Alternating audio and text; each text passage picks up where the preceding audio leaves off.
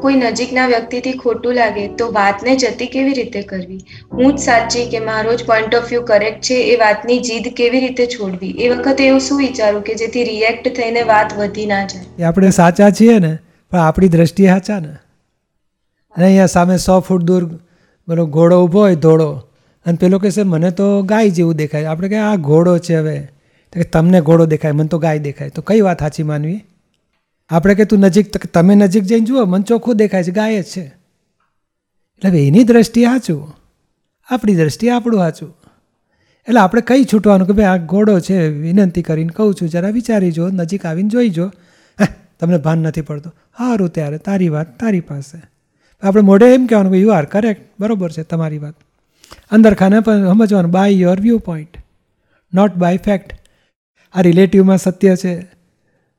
રિલેટિવનું સત્ય પાછું કાળવર્તી હોય, સમયવર્તી હોય, સંજોગાધીન હોય, એ બધું ખોટું નીકળે થોડી વારમાં. કાળ બદલાય, સમય બદલાય, સંજોગ બદલાય તો ફેરફાર થઈ જાય. એટલે એને ખેંચાખેંચી કરવી નથી. આપણે વ્યવહાર કરો.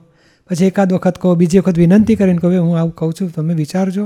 મારી વિનંતી છે, આવું ખેંચાખેંચી તો કે નહીં, સમજતા નથી. તમે વિચારજો. માને બરાબર, સારું, ચાલો, તમારી વાત બરોબર છે. ચાલો, આપણે નિરાતે વાત પૂરી કરીએ હવે. આ શું છે? જે વાત દાદા શીખવાડતા કે અડધી મિનિટ, એક મિનિટથી વધારે ચર્ચા થાય ને, એ ધીમેથી છોડી દેવાની. એ ખેંચાખેંચી કે ને સત્યનો એ આગ્રહ કરો ને, એટલે ખોટું કહેવાય પછી. આપણા મધરને કહેવાય ને, તું મારા બાપની વહુ થાય કે? એમાં શું ખોટી વાત છે? કહેવાય? ના, એ બોલાય જ નહીં આપણાથી. તમે દીકરા તરીકે ના બોલો. એના વ્યવહાર બધો આવો છે. સત્ય, અમુક સત્યને ખેંચાખેંચી કરો ને, તો ખોટું ઠરે પાછું. એટલે આપણે કોઈને દુઃખ ના થાય એ મહાસત્ય. કોઈને આપણે સાચા હોઈએ કે સારા હોઈએ, પણ કોઈને દુઃખ થયું એ ના હોવું જોઈએ. આપણે સમાધાન કરીને ઉકેલ લાવો